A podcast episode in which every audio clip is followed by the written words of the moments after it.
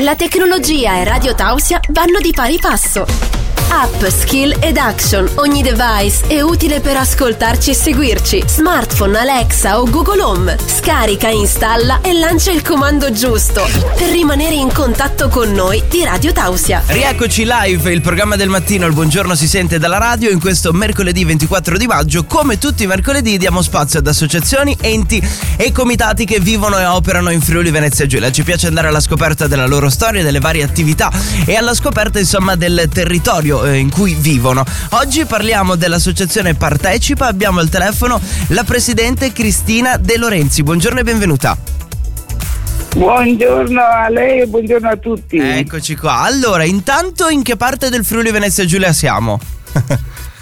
Siamo Moimacco. Ok, perfetto. Zona del Cividalese. Ci piace geolocalizzare sempre gli ospiti e le associazioni, così tracciamo delle linee immaginarie che dividono Tausia da voi, ok, per calcolare la distanza. E intanto vorrei partire dall'inizio, no? La nascita della vostra associazione, perché è stata costituita e perché questo nome anche? Allora, l'associazione è nata nel 2010 per volontà di alcune famiglie. E il nome è stato scelto, ci sembrava bello perché invitava a partecipare, a dare il proprio tempo a queste persone. Ok, e in quanti siete partiti? Per la disabilità. E in quanti siete partite una volta costituiti? Cioè, quante persone hanno iniziato a far parte dell'associazione da subito?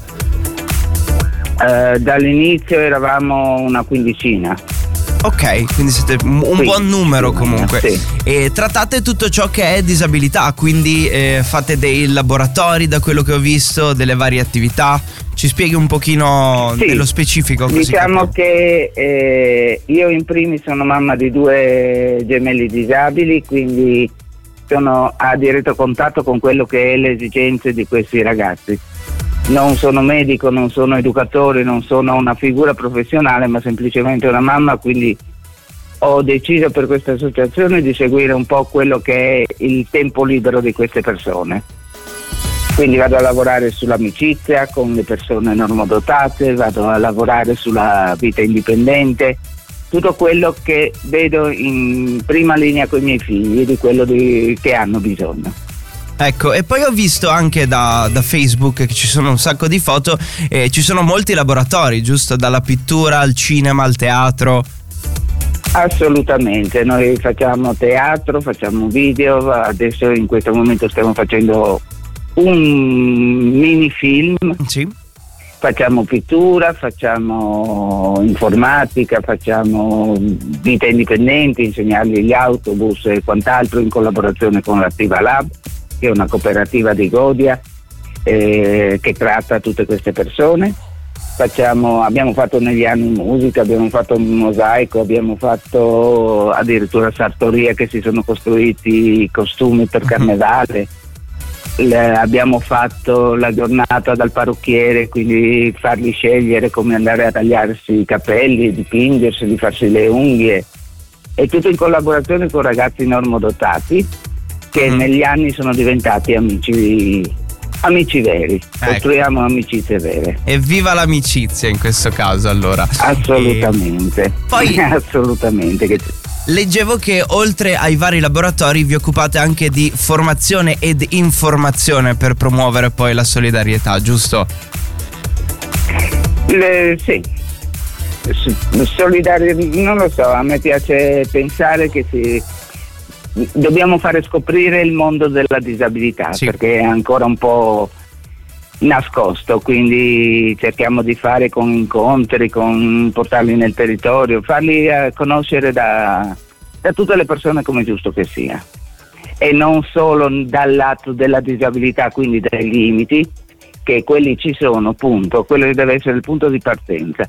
Ma mi piace far scoprire quello che queste persone possono fare e sanno fare anche meglio di noi non votati. Quindi vado a lavorare molto in quello che sono le loro capacità più che i loro limiti. Per scoprire le capacità, giusto? E non focalizzarci troppo sui limiti, cioè si parte dal limite ma poi spiegate anche quelle che sono le possibilità che si possono raggiungere. Non solo spiegarle, ma anche proprio le dimostro coi fatti. Ok. Quindi sì, il limite ti serve per sapere dove non andare a far male a questa persona. Nel senso, io, per esempio, se mio figlio non sa scrivere, è ovvio che non gli chiederò mai di farmi un tema o una poesia. Mm. Però so che se gli dai un cacciavite in mano o se qualsiasi altra cosa che lui sa fare, quello te lo dimostro.